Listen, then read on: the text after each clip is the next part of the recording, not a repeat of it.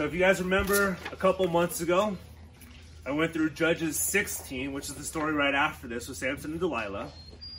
So a little bit of background on this is Samson's a Nazarite. He was a Nazarite from his birth. So he was set apart from his mother.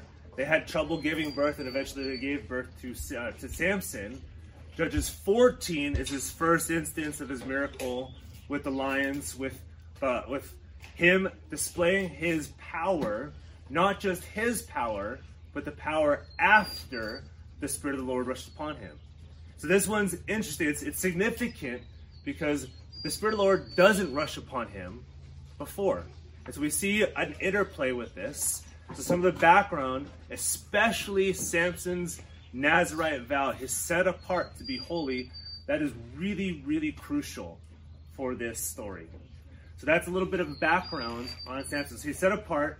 He marries a Philistine woman, which is also significant because she's from outside of Israel.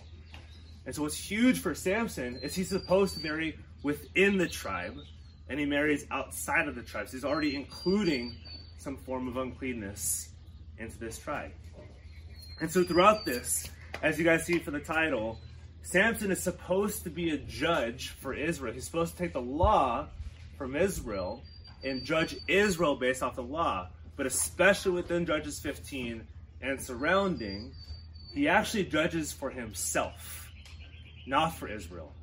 So you guys see the four points on our outline. The first point is Samson the father, those first couple verses. Then the next point is Samson the foxes. We'll see why that's significant. Then after that, Samson the jaw. So there's four distinct movements. And the last one after Samson and the jaw is Samson and the judges. So we'll see how Samson actually points us to a better judge, a perfect judge, being Jesus Christ.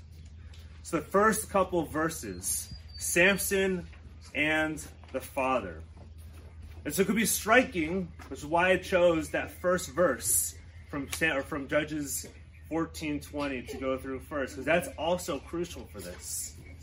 Samson's life was given. It's not. It's not really a passive. It's actually Samson gave his life to his companion, which sets this up beforehand for why he goes to the Father. Because when he goes to the Father, you can expect you just gave your wife over. And now you're going back to the Father asking for hand again.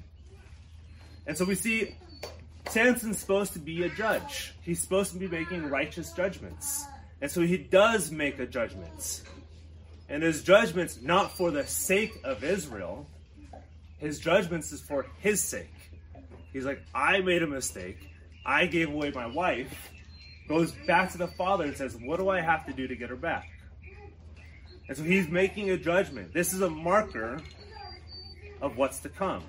So again, he's the judge of Israel. We have to think throughout this entire story is he judging correctly? This is what he was set apart to do. And then this wheat harvest in Judges 15:1. After some days at the time of the wheat harvest, Samson went to visit his wife and the young goats. So, first part, we can wonder why is the author showing us, why is the author telling us about the wheat, about the wheat harvest?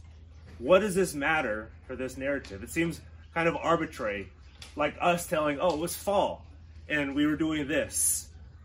For the author of the Judges, he's telling us this is the time of this time of harvest, this time of they gather all their grain, they get all their food, they get everything they need to sustain themselves. The Philistines do. So he's telling us this is preparing us to what's to come. This is when the Philistines are harvesting and gathering their food. And Samson has a tiff with the Philistines. And so this young goat, right after this, we're like, what on earth is he doing with this young goat? Why is he bringing this young goat? And most of us husbands probably have been through something similar to this. In ancient Near Eastern, this goat is like a box of chocolates. He's walking over to the husband and saying, I messed up. Here's young goats. You can kill them. You can eat her. I hope you let me have my wife back. Because this time, you didn't just go to the wife and say, I'm sorry. You went to the family and said, I'm sorry. And so it's like him coming up with a, like flowers and a box of chocolates and saying like, please accept my sorry. I, I'm like, I've made a mistake. And the father's like, You just gave her away. I thought you hated her. I thought in Deuteronomy it talks about you can give away your wife in this aspect. With Samson, what he's doing is he's giving her away for an improper reason. Like I said, this young goat is much like, like Godiva chocolates, ancient Godiva chocolates. So the father has every reason to believe that Samson hated his wife. The before, he gives away his wife. He effectively divorced her and gave her away. And then right after this, the father gives him, quote, the, the pick of the litter. He says, okay, you gave away this wife. I'm going to give you an even more beautiful and even younger wife. But Samson says, no. I want what I want. I want who I've chosen. He believes he knows what is right in his own eyes. And this starts kind of a paradigm for Samson. We'll see a lot of parallels with Samson and Adam. Adam from the creation story. We'll see a lot of parallels where Samson's judging according to what he wants, not according to what Israel needs, what Yahweh asks him to do. It's verse 3 when he's talking about, and Samson said to them, This time I shall be innocent in regard to the Philistines when I do them harm. We haven't been introduced to the Philistines in chapter 15 yet. What Samson's doing is saying, The father's wronged me, they're part of this tribe. Therefore, what the father's done, I'm going to do to all of Philistine. I'm going to do to all of the Philistines. Samson takes this wrong personally towards him and pushes it towards the Philistines. He's avenging himself for the wrong that he did, not for the wrong the Philistines did, for the wrong that he did. So Samson knew it was right in his own eyes. He's repeating that Adam cycle. Adam looked at the tree, knew what Yahweh said. He said, Don't take of this tree, for in that day you shall surely die. Samson says, I'm going to do this, even though I know that's not what I'm supposed to be doing.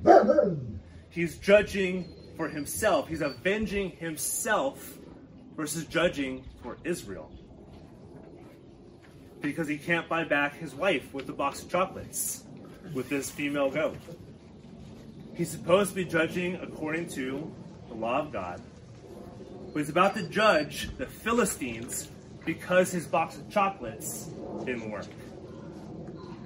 So that second point, Samson the foxes, those next 10 verses. So admittedly the scene's the scene's a little odd. We can look at this and say, why is he choosing these foxes? Why is he linking their tails together? Why does he push them to run down this weeds? So it's a little odd, but Samson probably chose these foxes. They're all you can also translate as jackals, which is more of a like a communal fox community versus just a single fox. Because of their speed, and they zigzag when they run. They don't run straight. So when they zigzag, they, actually, they cover more real estate when they run down. So they would have moved fast enough through the field before the Philistines noticed. So we see another preview of the strength. He just took 300 foxes, tied their tails together, and told them to go that way. And as one commentator puts it, Samson's mastery of the animals is violent and exploitative rather than responsible, and in service of war, avenging war, versus peace for Israel. And so these foxes, they burn up the grain in the olive orchards. This is where verse 1 comes into play. This is during the wheat harvest. This is when things are at the highest. This is when the Philistines are going out for food. And so for Samson to destroy their fields of wheat and olive, he's declaring war. He's saying, This father has done something to me and only me. I'm going to take out everything you guys own. So he ups the game.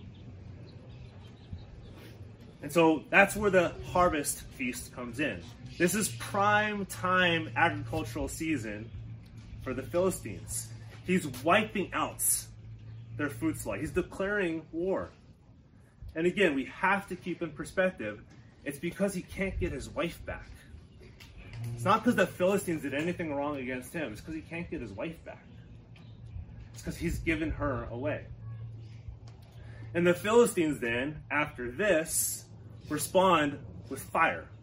He responds with fire. He lights up the torches of the fox's tails. They respond with fire.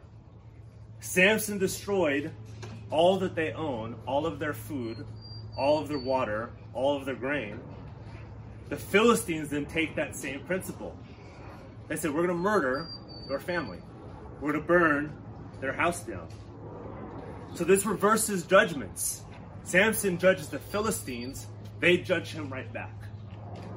Samson, again, we have to keep in mind, he's supposed to be judging for Israel. Now he is the subjects of judgments. He should be rendering judgment, righteous judgments. And now judgment from the Philistines, his enemies, are judging him. Everything's being reversed. Samson should be one way judging, and now all of it's coming against him. And in verse 7, Samson promises a legal judgment, kind of like a tit for tat. You did this to me, therefore I'm going right back next to you. He's taking their judging philosophy, how they do it, he's saying, I'm going to do the same thing you guys just did to me. Again, versus judging according to the law. So legal and theological terms, it's, it's called this lex talionis. It's just it's literally you did this, I'm gonna do the same thing. You burned, I'm gonna burn. You killed, I'm gonna kill. So it's not it, it is lawful under the law written in the Pentateuch, but again, Samson is avenging himself. He's not avenging for Israel. And this hand and hip blow, right in verse 8, and he struck them hip and thigh with a great blow. Think of like ancient Near Eastern MMA. They were like going after, Samson's going after this guy. He's taking MMA principles like, I'm, I'm to wrestle you down to the ground. Right after this, a great blow, which is obliterating. He's the top MMA wrestler. So I'm to go in the ring with all of you guys, and I'm to take you guys all out. This is ancient Near Eastern MMA, mixed martial arts. He's absolutely brutalizing them. And Samson knows this, uh, this area well, which is why he goes to the rock of Etam. Etam's where fugitives go. It's not where rulers go. It's not where judges go. It's where somebody who knows the area really well who wants to hide. So it's not just this place that he finds. He finds this cleft in the rock and says, Oh man, the Philistines are coming after me. I have to hide. Again, not to avenge Israel, but to avenge himself. He's scared. He's judged them unrighteously. Now they're judging him, and he's fleeing instead of standing for Israel, standing for his people, saying, This is not going to happen to my people, to me. He's fleeing. And so these, these Philistines encamp at Lehi.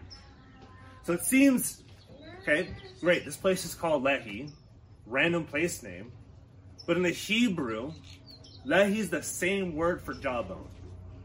So this place name for Lehi is actually the author telling us, I'm gonna I'm gonna drop a little hint in verse 9 about what's to happen. The jawbone becomes crucial. Lehi and jawbone is the same word in Hebrew. So the author is showing us his cards. He's foreshadowing what's to come before we even get to the main events. And these men of Judah who are now introduced into the narrative. They're probably just local militiamen. They're like your your local police versus the federal representatives who come to a town. They do the bidding. They're told by the Philistines, "Hey, go take care of this guy." So they go take care of this guy. Samson's in Philistine territory. Not for his people's sake, but because he's scared. He's fleeing.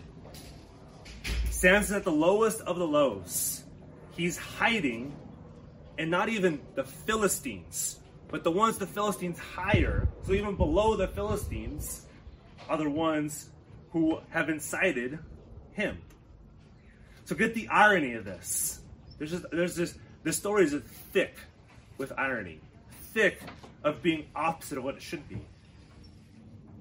Samson, the powerful judge of Israel, who's already displayed his power. The Philistines know it, they've seen it. Is now being confronted by those below the Philistines.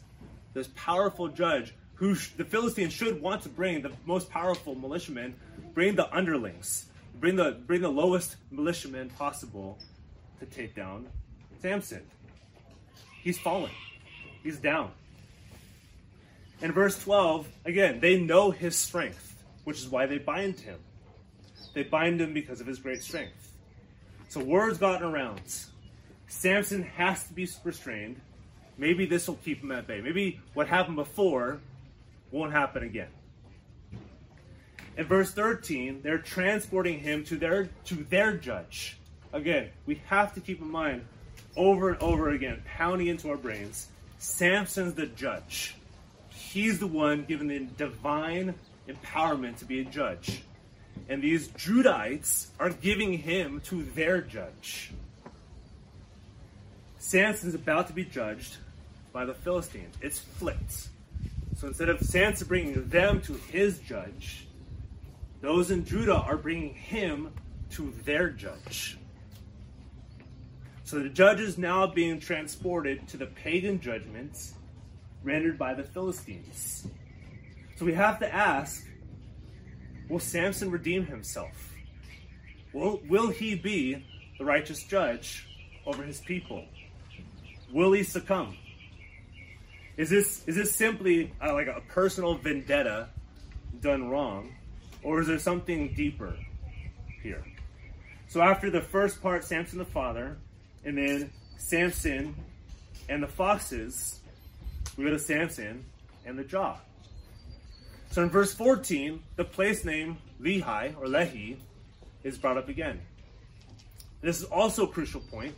The Spirit of the Lord rushes upon him then doesn't rush upon him with the foxes. And I think that's a very specific thing that the author is trying to point out. What happened before, we're not sure if this divine empowerment. It doesn't say it. We're here, we know this is divine empowerment because the Spirit of the Lord does rush upon him.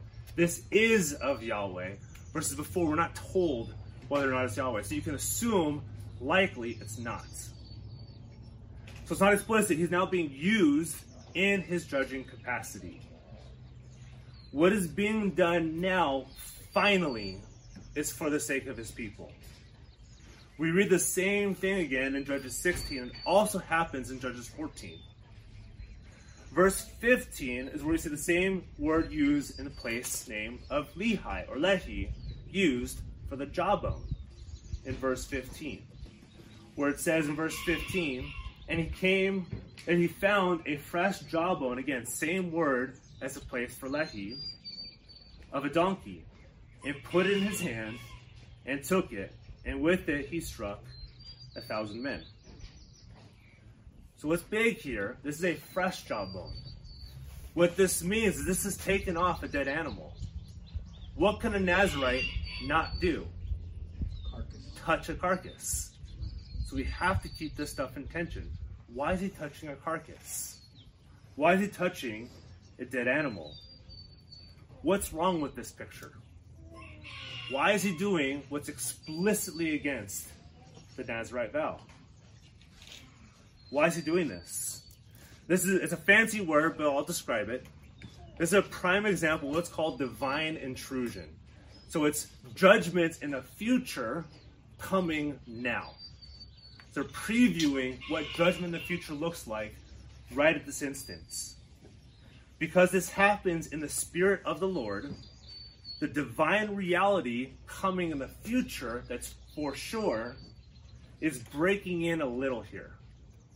It's giving us a glimpse of the future judgment to come at this specific time in redemptive history. We can almost think of Jesus' healings on the Sabbath very similarly to Samson the jawbone. Jesus does what they thought was against the Sabbath. He heals, he does work. But it's he is that true Sabbath who comes in the human Sabbath and shows them this is what heaven looks like. Me healing, me giving healing, me showing you what this looks like. This is heaven. This is happening in seed form with Samson. He's showing them what's to come. I'm taking what's unholy. I'm breaking Nazarite vow to show you what's unholy, to show you what's coming in the future. A little bit of heaven is breaking in with Samson. So this jawbone is judgment breaking in at this very moment. Divine judgment, using a piece of a donkey's jaw, donkey's carcass. Then right after this, in verse 16, has some beautiful poetry. The NIV, I think, captures this the best. It says, with a donkey's jawbone, the same word actually appears. I have made donkeys of them. With a donkey's jawbone, I have killed a thousand men. So in the ESV, it says, with the jawbone of a donkey, heaps upon heaps. All they do is they take a different vowel, they place it under the word, and it makes a slightly different word. I think it's a little bit more faithful to have with a jawbone of a donkey, I have made them donkeys. It's meant to be very, very, very ironic. I have made them what this bone is. With this judgment, I am judging them. And they will be with this bone represents. The play on words, it's, it's, it's literally four straight words of the same exact thing in the Hebrew. Play on words is thick. This divine judgment has used this vessel, a donkey's jaw, of all things, to make them what this vessel is.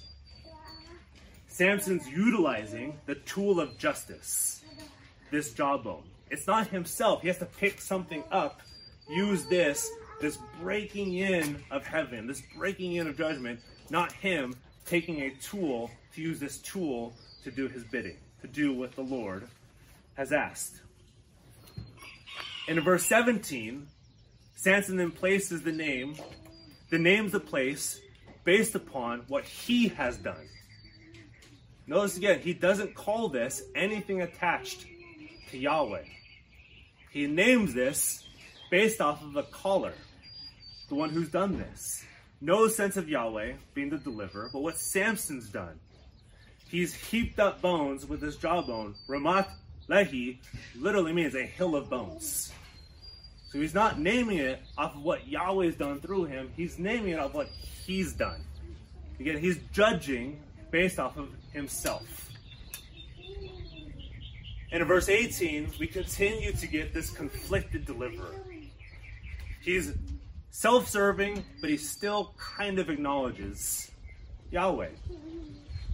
He's killed a couple people, he's killed a lot of people, so granted, he's thirsty. Verse 18, he's thirsty. This is this this call is not relation who is judging for his people. He's saying, I'm thirsty. Give me sustenance. Give me what I want. There's some understanding, a little bit. He is calling out to the name of Yahweh, but usually the word here, it's usually used, this word is for call, Usually people call for Yahweh, it's cry. They cry out to Yahweh. He's calling it's, it's more of a more of an intimate relationship versus cry is you're crying out to somebody. And he also says too, the distinction, so he talks about uncircumcised and Israel and the circumcised people. He's he's calling them uncircumcised. Again, he's married outside of Israel, and he's saying, I can't deal with these uncircumcised people when he himself married from an uncircumcised people. In verse 19, much like when the Israelites cried out and placed the lawsuits against Yahweh, where they literally talk to Moses and say, I'm going to bring a lawsuit, I'm going to bring Yahweh into courts with me and tell him what he's done wrong, taking us out of the house of bondage where we had food, we had water, we had all that we need, we're going to judge him. That's what Samson's doing. He's crying out. He's crying out, placing this against Yahweh. But Yahweh doesn't judge him. The Lord doesn't strike him down dead and saying, You've judged for yourself. You've done what was right in your eyes. He gives him water. He's saying, Exactly what you've asked for, I will give. You haven't earned it, but I will give it to you. So though he's an unrighteous deliverer, he's given what he needs. the Lord still answers. The Lord still provides for Samson, even though he has utterly failed at judging for his people's sake. Instead of because he felt personally hurt by his ex wife's father. Is there, a ju- is there a righteous judge to come who will judge correctly on behalf of his people? And this brings us to point four Samson and the judges, the last verse. The very points of a judge to render the law correctly what uh, was to render the law correctly upon their people and to provide rest for the people, especially after Joshua, when they're shown the promised land. This is the promised land. You're supposed to rest here and to stay in this rest. So, what does the text say of Samson in Judges 15 20? And he judged Israel in the days of the Philistines 20 years. Where's the rest? There's no rest. And also, it says in the days of the Philistines. It should end with and he judged Israel and they had rest. But ends and he judged Israel in the days of the Philistines. So they're under the rule of the Philistines and they have no rest. Israel both had no rest and were being judged by the Philistines. This is opposite of what it should be. This is a double whammy. It's you have no rest and you're not even under a righteous judge. You're an unrighteous judge. So we have to ask, after reading Judges 15, and really all of Judges, who will provide this rest? So sorely needed for the Israelites. Who will provide the rest we so sorely need in this land of our exile? Israel's in exile. They're not, they're trying to find rest and they don't have this rest specifically under Judges. So, what I wanted to do to end is read from Hebrews chapter 4. Hebrews chapter 4 is all about rest. It actually talks about the episode right before this. Hebrews chapter 4 says, Therefore, with the promise of entering his rest, still stands, while the promise of entering his rest still stands, let us fear lest any of you shall seem to have failed to reach it. For good news came to us just as to them. But the message they heard did not benefit them, because they were not united by faith with those who listened. For we who have believed enter that rest. As he has said, As I swore my wrath, they shall not enter my rest.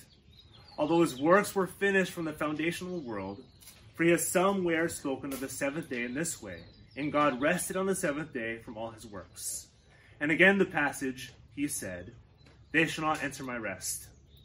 Since therefore it remains for some to enter it, and those who formerly received the good news failed to enter because of disobedience, again he appoints a certain day, today, saying, through David, so long afterward, in the words already quoted, Today, if you hear his voice, do not harden your hearts. For if Joshua had given them rest, the book right before Judges, God would not have spoken of another day later on. So then, there remains a Sabbath rest for the people of God. For whoever has entered God's rest has also rested from his works as God did from his. Let us therefore strive to enter that rest, so that no one may fall by that same sort of disobedience. For the word of God is living and active, sharper than any two edged sword, piercing to the division of soul and spirit, of joints and marrow concerning the thoughts and intentions of the heart.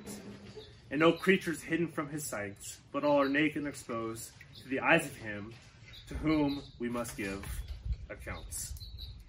So the days of Joshua were supposed to give rest, and they failed. The days of Judges were also supposed to bring were also supposed to bring rest, and they failed.